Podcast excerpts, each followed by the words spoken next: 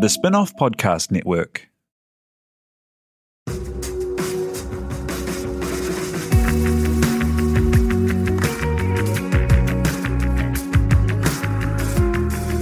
You're listening to Business is Boring, a podcast that reckons it's anything but.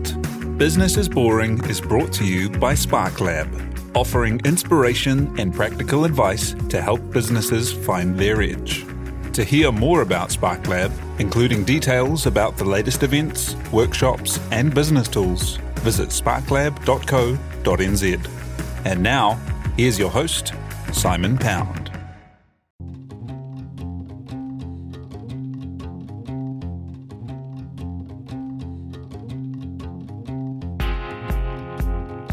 You're listening to Business is Boring, a podcast that reckons it's anything but. Business is Boring is made by the Spinoff with help from Callaghan Innovation.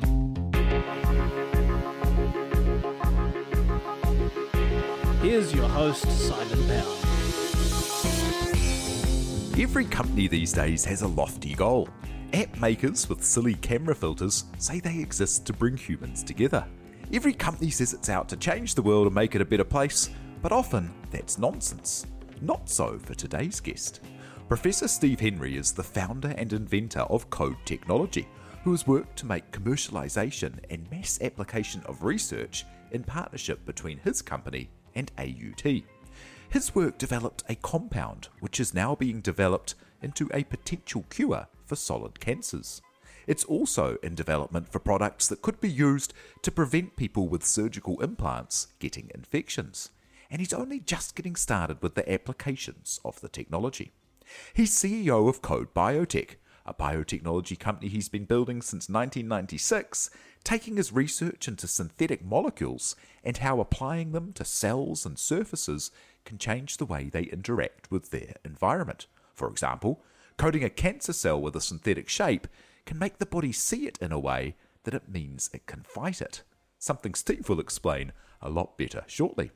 This idea, the commercialization, patenting, and market development, has seen Steve Henry selected as a finalist for the 2008 New Zealand Ernst & Young Entrepreneur of the Year, the 2011 recipient of the Royal Society of New Zealand's prestigious R.J. Scott Medal, and in 2015, Kode Biotech and Steve won the Supreme New Zealand Innovator Award.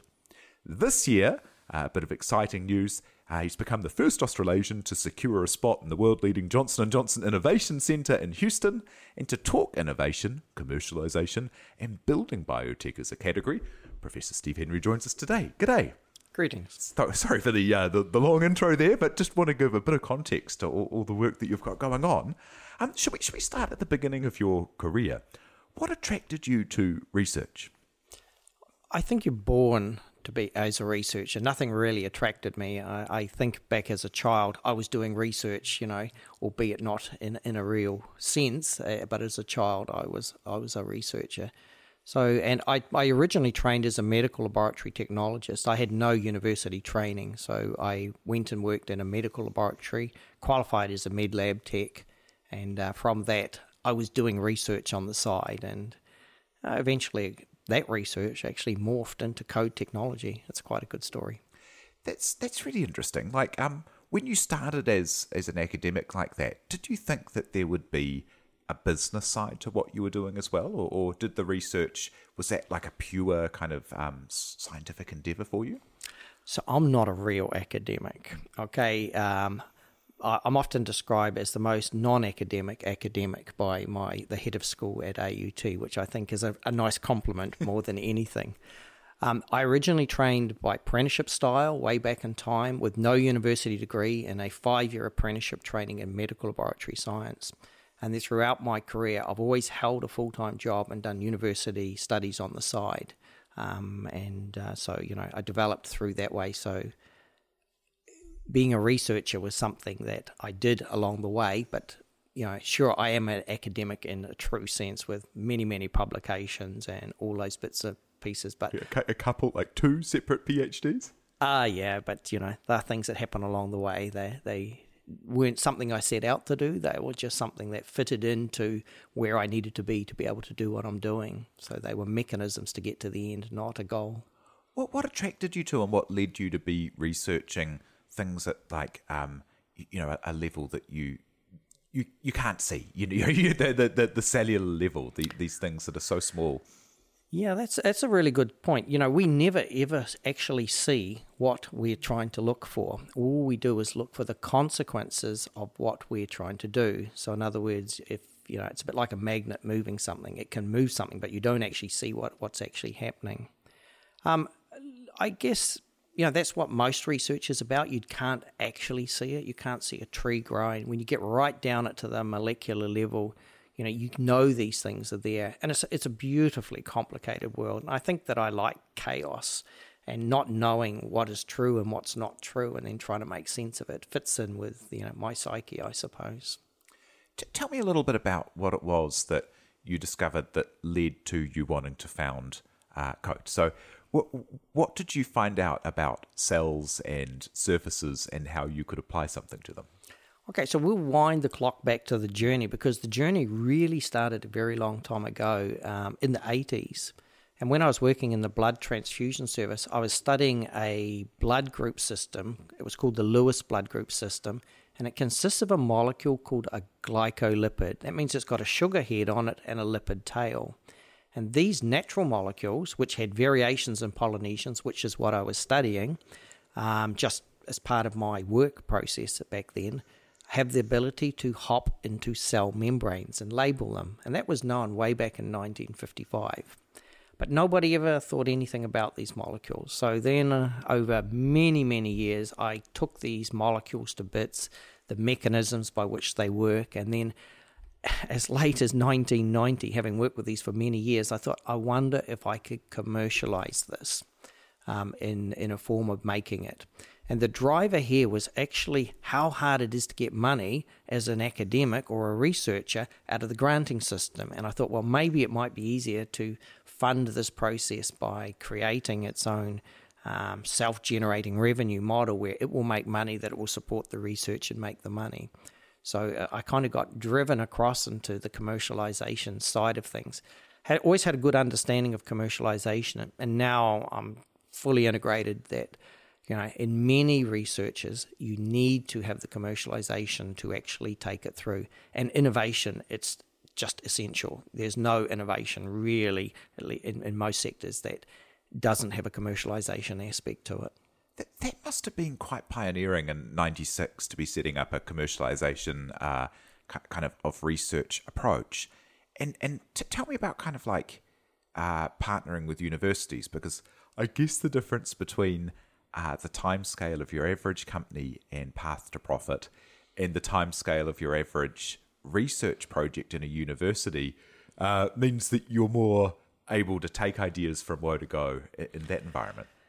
Yeah, look, um, we had a very special opportunity that landed on our plate, um, and it happened in 1996, where I was actually based in Sweden, and I was coming back to New Zealand to set up a company. And I AUT at that time was um, AIT; it was a technical institute, and it wanted to become a university. And we kind of said, well, we're happy to put our research into your fledgling university but we want to control and run our research in a way that's not normal in a research environment or commercialization university environment. And they said, yeah, that sounds like a really good idea. And uh, we did that. And um, so we built this AUT relationship. And it's been pivotal to us getting through this whole process. As an academic, the, the journey to commercialization is less than 10%. So, in other words, when you invent something and you publish it, and that's less than 10%. The time, the money, the effort, and everything. The commercialization journey or the innovation journey to convert it into something useful is the really, really hard bit. Um, and AUT provided us with this environment where we could um, develop things and then do the next stage, take it through to real commercialization um, without being worried that we were generating research outputs. So it was a risk that they took with us, which is now paying off. And it's a long term risk, as you said. These journeys in biotech are huge. 10 to 15 years is the normal time span from thinking up the idea to actually converting it through into something that's actually generating revenue. A long time spans. And we, I guess we were an investment for AUT, which and a very different model, which worked very well, I think, for both of us. And I guess when you're, you know, I often talk to entrepreneurs, and there's that uh, kind of metaphor of you're putting the tracks down as the train's going. But you guys are actually doing that, in that you are probably having to educate people about the technology and the, the, the whole market is being built. Yeah, look, the, we invented a platform that nobody knew could do what we're doing. So it's a paradigm shift, and this has been a nightmare for me. Its biggest problem is it is too simple. Um, when you use Kode technology to modify a cell, you take one part of cells and one part of the solution and you put them together. That's the whole method. Scientists tend not to like methods that are that simple because it's too good to be true. It won't work. So it's taken a long time to be educating the marketplace that this is a very robust technology. We can do all the things we say, um, and it can do it so easily that it's crazy. I mean, compare that to molecular biology. You would be pushed to get the result we can do in a day. You'd be pushed to get that result within three to six months. And, and so is that when you, you go and change cells at like a one-on-one level or something as opposed to just yeah. apply a, a coat? Yeah. So changing cells on a one-on-one level in the cancer immunotherapy, it's a matter of just injecting the tumor and walk away. That's the whole procedure. The molecules will self-assemble into the, the membrane. When we coat a surgical implant, we just spray it on the surface, and in one second, the molecules self assemble as the coating on the surface. And that's any surface plastics, rubbers, metals, glass, everything we can coat. Let's look at that as the um, let's look at that as the example. So that application of being able to coat a surgical implant, so a hip implant, say, yep. uh, lots of people get infections when they get put in at the moment. By coating it, you what what do you do to stop the infection? What happens there? Okay, so I wouldn't say lots of people get mm. the infections. It's probably around about 2%, but it's 2% of every single implant, be that breast, hip, knee, whatever. It makes no difference. Will get infected in a good surgical setting. The implications of getting infected are very, very poor for the, the person who gets it. I mean, you may end up months and months in hospital, and it can cost hundreds of thousands of dollars to manage a infected hip implant, and of course, not so good for the patient who's infected. Um, so the we not yet have a product in the market. We have a prototype, and the prototypes are looking really, really good. And basically, we just have a spray bottle and we just squirt our molecules onto everything the hip implant, the surgical equipment, everything the rubber gloves, even the clothing that people are wearing. The molecules self assemble on that surface and actually will then kill the bacteria that comes in contact with that surface, at least for the next 24 hours. Now, we don't have any clinical data on it, we only have uh, proof of concept laboratory data, but we're looking to build that out over the next few years. Like all this research, it takes a lot of time and big investments. And so I imagine in the past, I mean, people would have been sterilizing or uh, putting antibacterial wipes or something over these these these products. What is it that's different about what you do that means that it's um, an order of magnitude greater in terms of uh, efficacy? Look, that's a very good question. I mean, the surgical theatre, when there's nobody in there, not even the patient, is a sterile environment. Mm. The moment people walk into the theatre, it's no longer a sterile environment. It's as clean as you can get it and as low bacterial as you can get it. The moment you open the paper bag or the plastic bag that the surgical implant is in, which was sterile inside of there, is exposed to the environment. And it only takes two or three bacteria, which are incredibly tiny, to settle on that surface, and then they can stick there. And then when you put it in, there's a small chance that, you know, in a few percent of people, that might develop into an infection. What we're doing instead is we can put a coating on that implant that when the bacteria falls on it at any stage, it will kill it. Mm. So rather than trying to prevent the bacteria from growing, we kill it before it even has a chance to grow. And, uh, you know, you'll still possibly use other things. I mean, antibiotics are quite problematic. Our molecules have got nothing to do with antibiotics. They actually, our dominating molecule creates what's called a superoxide. at the surface, and the bacteria just get oxygen poisoned when they come in contact. But it's a simple procedure, and um, stop. We call it stopping the race. And, and after 24 hours, it dissipates with no effect to the person who it's been put in. Is that kind of the, the idea? That will be hopefully what will occur. We expect that to be the case. Uh, it is a temporary coating. It will only be on a surface for a day to a few days, depends on where it goes to. But once you're surgically um, sewn back together, um, we do want the molecule to disappear. But the coating is so small, you know, it's it's um, if, if you imagine paint that's not painted on your walls, we would be a thousandth of the thickness of a coat of paint that that's on your wall. So mm. thin, it's it's it's just a molecular layer. It's really tiny. And is it expensive, like you know, to to produce a uh, one one thousandth of a paint layer of a molecular coating? The molecules are incredibly expensive if you have to buy a lot. So you'd probably have no change out of about 30 or 40 million dollars for a kilo of material. That sounds like a lot of money. However, the amount that you will use in any particular setting becomes very, very low.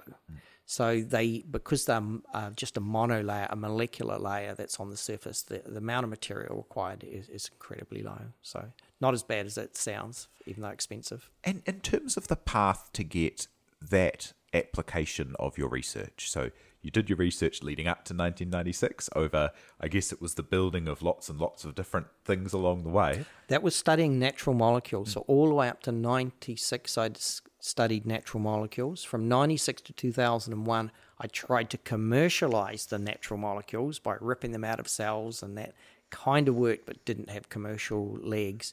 And then we said in 2000, we have to go synthetic. And when we went synthetic, the world changed for us because we put a piece into the molecule called a spacer. That was just to do the chemistry, but in fact, that was the whole core of Kode technology. Completely changed what the molecule could do from a natural molecule. So we kind of invented a new class of compound of self assembling molecules. And it was accidental. You know, we weren't that smart. And so self assembling, does that mean that that's the difference in what you were saying between injecting a solution in and then it taking months to assemble versus you pop it on and it is in the shape that you want it to be in immediately? Uh, not quite. So in, in, molecular engineering, you have to insert genes into the cell, and then this has to fit into the machinery, and you've got to build those genes and put them in there. And then you, to make some things, you might need three or four genes, and they might not work, etc., um, to make something go onto the cell surface. But that's a permanent change. What we're doing is putting a temporary coating on the outside of the cell to achieve what you want to achieve within a short period of time. And remember, molecular engineering only works on cells. Uh, it won't work on a piece of stainless steel, for example. Ah, and in terms of that path, so in the early 2000s, you worked that out, and then it's taken till 2017 for people to be licensing it and then trialing it in these okay. applications. We're, we're nowhere then, near that smart. and then and then how far how far off are we from seeing it in people? I mean, what's the path for you, you know your, your your breakthrough and your idea to actually be in common usage? So we didn't work it all out straight away. In 2001, we invented the first constructs that were able to modify cells. It took me about eight years before I thought, I wonder if I could apply these onto surfaces instead of cells. And uh, when we applied them onto surfaces, we found that they actually worked. Uh, that was a big surprise to us. We thought, well, how is it doing this? Um, and then from that, we built, kept building on our own successes and more building on our own failures, um, new opportunities as, as, they, they go through. Um, sorry, I forgot the rest of the. Oh, yeah, yeah. So, so what, what's the kind of time period until it's in common usage? Okay, so we have over 10 different projects that are running through, and we recognized early on that Kode technology is way too big for us. So, what we did instead was we applied a different commercialization model. This is a platform that has the potential to be in 100, if not a 1,000 different products simultaneously, with completely different from coatings on surfaces to anti counterfeiting constructs on, on high value goods, right through to modifying cells. So we said very early on we could pick one of them and concentrate on one of them, or we could pick them all, But how can you pick them all? You can't do that, particularly from a place like New Zealand. So we did a we did something different. We said, well, if we control the intellectual property portfolio and make it available for everybody else to use their imaginations uh, or enable them to develop the new products, then we can clip the ticket, take a royalty on their efforts by us enabling them to do new things. And I think that's a good position to tell you about the cancer therapy. Yeah, yeah we didn't invent the that, cancer yeah. therapy. We invented the molecule that somebody bought out of a catalog to try as tested and con- as a control in their system, and they found that actually it did exactly what they wanted, and they developed the cancer treatment. And then they came to us and they said, Wow, this molecule is incredible. We need lots of it. How can we do this? And then we started working in with them and helped them develop the project through and supported them in this process. But that was their brilliant idea, not ours. Tell me how that works. The the the cancer uh, th- therapy that's in development. So the cancer therapy is really quite simple. The, the issue with cancer is you've got these cells growing uncontrollably in your body, and they kind of got little mechanisms that they can hide behind, so your body doesn't see them. And the reason they're growing is you don't see them, so because you don't see them, you can't remove them. In fact, most of us probably get cancer or have cancerous events several times a day or a week, but our body sees it and eliminates it when it's the single cell that's done the bad thing. However, every now and then a cell will lose control, lose the ability to stop growing and grow uncontrollably, but it will also mutate and then can do a few things. So, what we try and do is teach the body to see the real cancer. And the way we do this is quite cunning. Our bodies already know how to reject tissues from animals. So, if I put a piece of animal into you anywhere, your body will within seconds start attacking it and destroying it. So, what we did is we made a paint that was based on the surface structures that are present on the outside of animal tissues. Now, if you put that into syringe and you inject it into just one tumor, primary, secondary, it doesn't matter, just one tumor, the outside of that tumor will now become coated with the molecules that make it look like it's animal tissue. Your body knows how to destroy animal tissue. So within seconds, your body is starting to attack that piece of animal tissue. And it attacks it very, very aggressively. These molecules that we put in, your body absolutely hates them big time.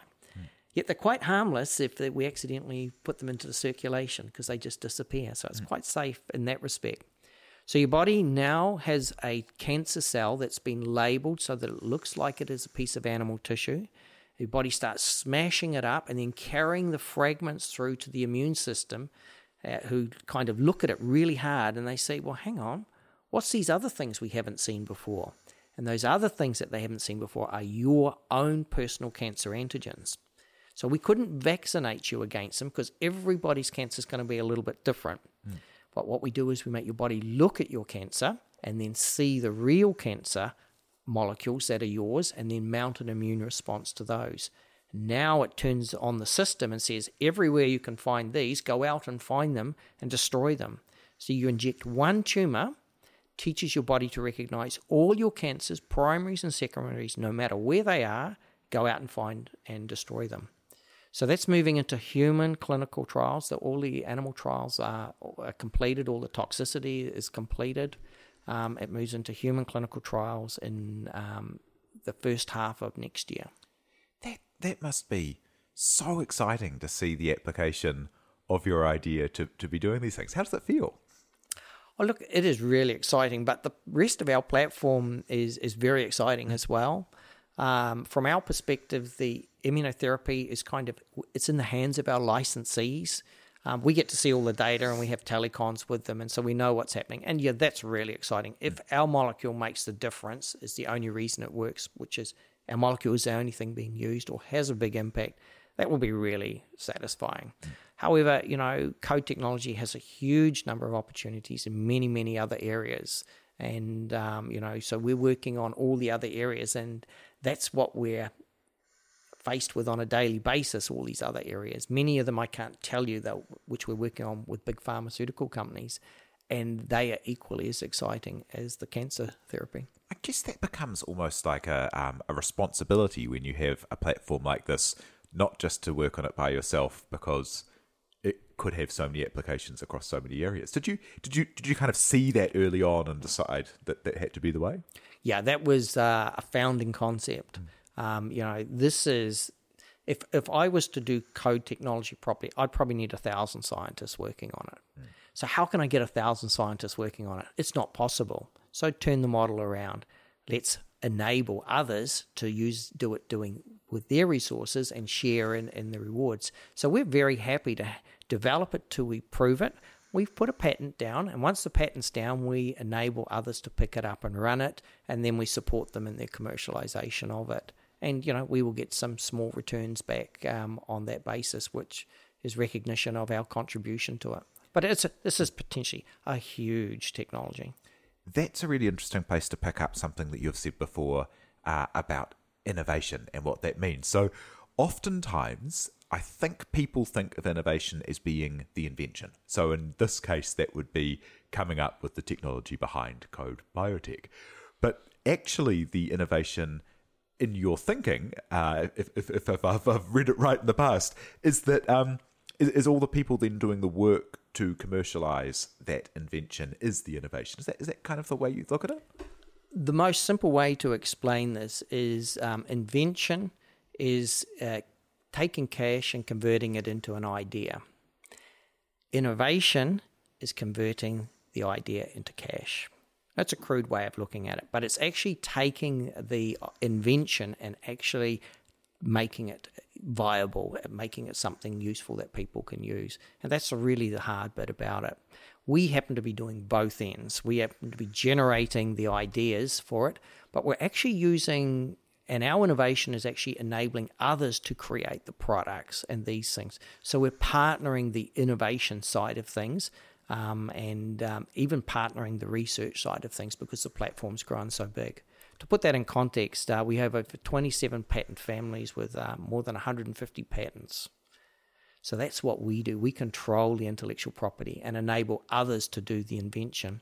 And in fact, Kode Biotech even contracts out all its research these days. So, for example, the AUT Centre for Kode Technology Innovation is not part of Kode Biotech, the company. It is a contractor based at in AUT where there, where there is over 10 PhD students and uh, PhDs and professors, and their job is actually to be developing the next generation of Kode technology. Looking at this from kind of your perspective of having been a pioneer in partnering with universities for commercialization and a pioneer in biotech, um, what what have you learnt from this that can be applied more to help foster biotechnology and commercialization of research here? Okay, the number one learning is this is so damn hard, it will just about kill you. It, you have to have uh, perseverance that is, you know, you're going to get knocked and kicked all the way, and, and you've got to say, okay, I can still do it. It, it is the hardest journey you, you could ever take on. So that's the number one learning, I think. The other learning is you have to learn how to survive, you have to put in mechanisms to be able to survive because it's a tough journey raising capital in New Zealand to fund ventures that are going to make losses for 10 to 15 years plus.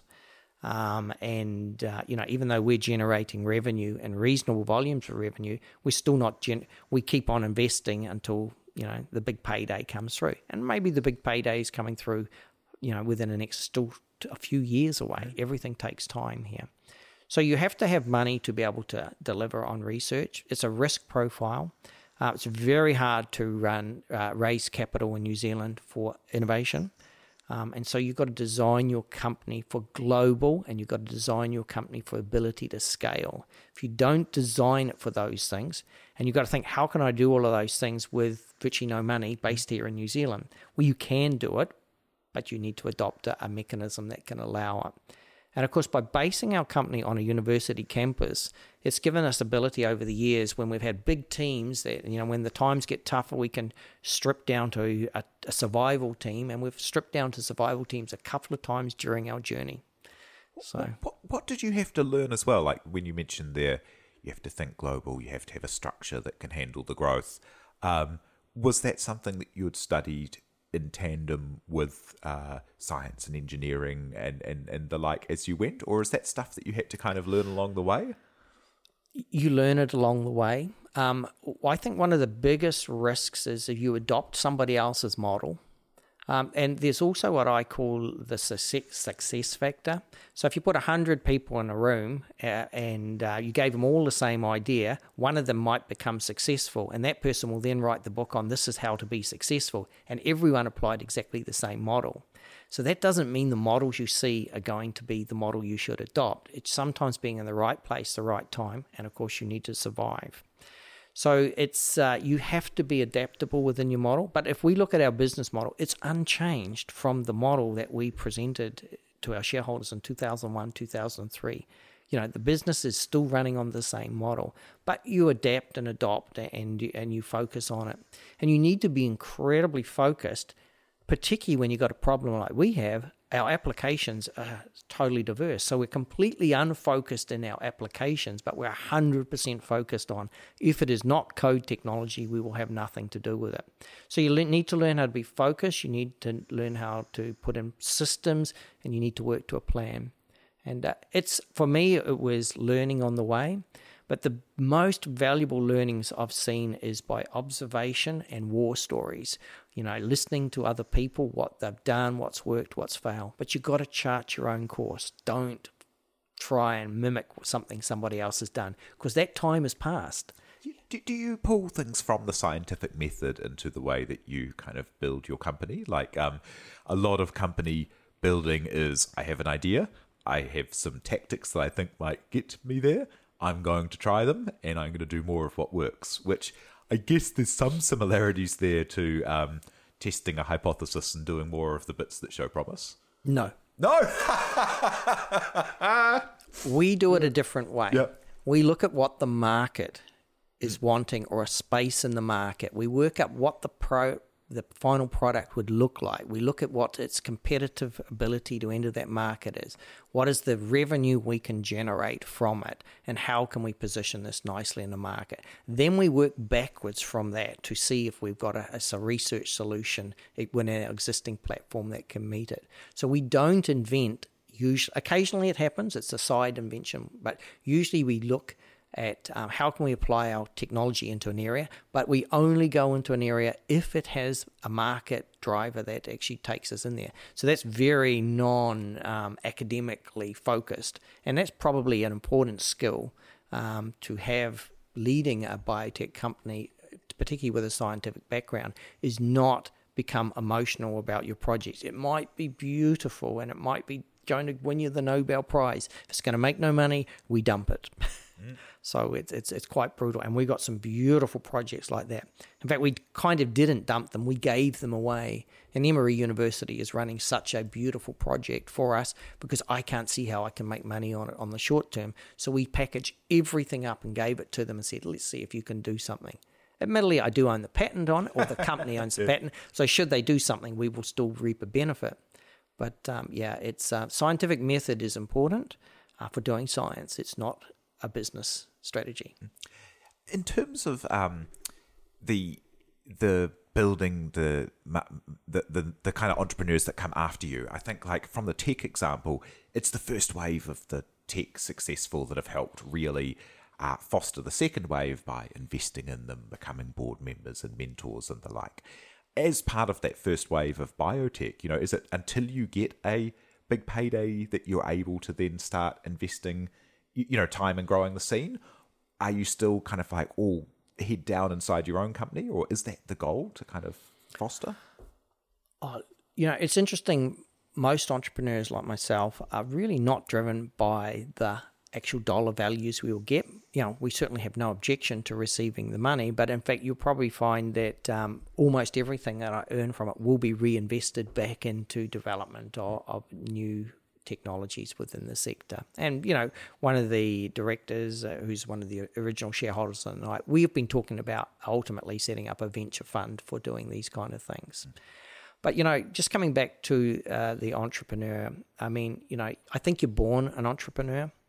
Um, you've got to have a skill set. It's not necessarily an ideal skill set or a perf- you know, to, to have, but it's the skill set that you need. And, And the number one in there is you've got to be passionate about what you've got to do.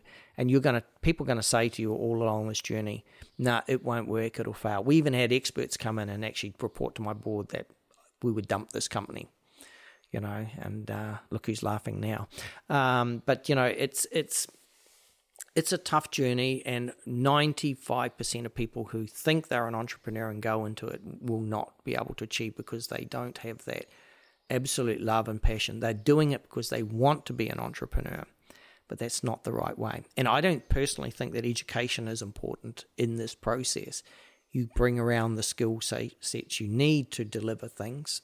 Uh, you know, I mean, for me, I invented all of Kode technology but I, it's I got the easy job. I just wake up and think, I think we should, you know, there's a good market opportunity for use it here. I think we could build a molecule like this. So then I say to my CSO, I want you to build me this molecule and test to see if it works. Mm. He's got the hard bit. He's got to he's got to convert the the idea in, into the reality, and then my job gets even harder. Now I've got to drive the commercialization opportunities from that out of there. So yeah, roundabout answer. I guess as a final thought, kind of what advice do you give to um, young entrepreneurs who are like starting out, especially in the kind of biotech space? Uh, do you tell them to to stay close to a university? Do you tell them to stay close to a big pharmaceutical company? Like, what what do you do? The first bit of advice I give to anybody is I say, don't. You should not do this. Okay, and if they think that's good advice, perfect. If they don't think that's good advice, then there's a chance that they actually are an entrepreneur. so, you know, you've got to cull them out in there because you're going to fail. This is going to be a painful journey. And unless you know that it's, you're almost certainly going to fail on it and you're still prepared to go ahead uh, with it. So, the bit of advice, then that's the starting point. The second thing is get good business advice and good mentoring. But remember, there are a lot of people out there who hold themselves out as experts and they'll say it won't work and all of these things.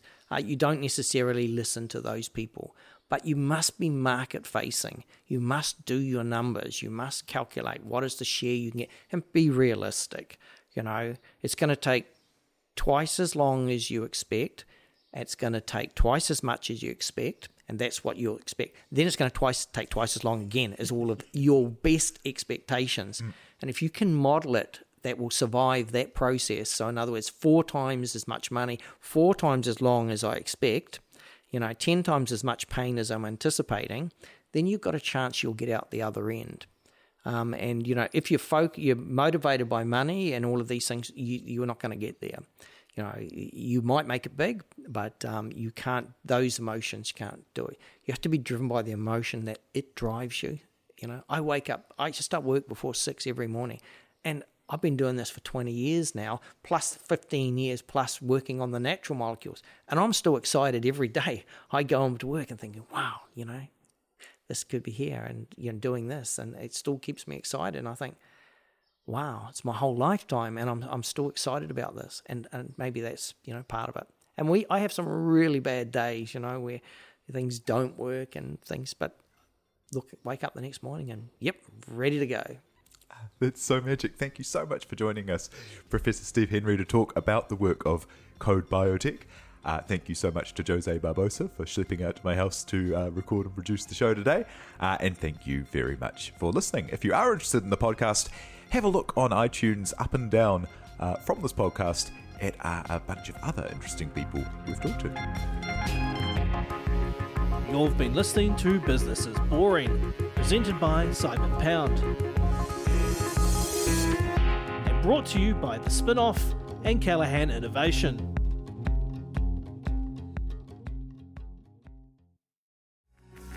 From the Spinoff Podcast Network, that was Business is Boring brought to you by SparkLab. Make sure you're following Business is Boring wherever you get your podcasts.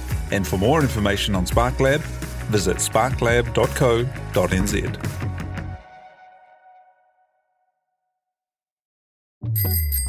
Ready to rediscover the joys of cycling? With over 300 kilometres of cycle paths across Tamaki Makaurau, jumping on your bike and going for a ride is such a fun way to discover the city from a different perspective.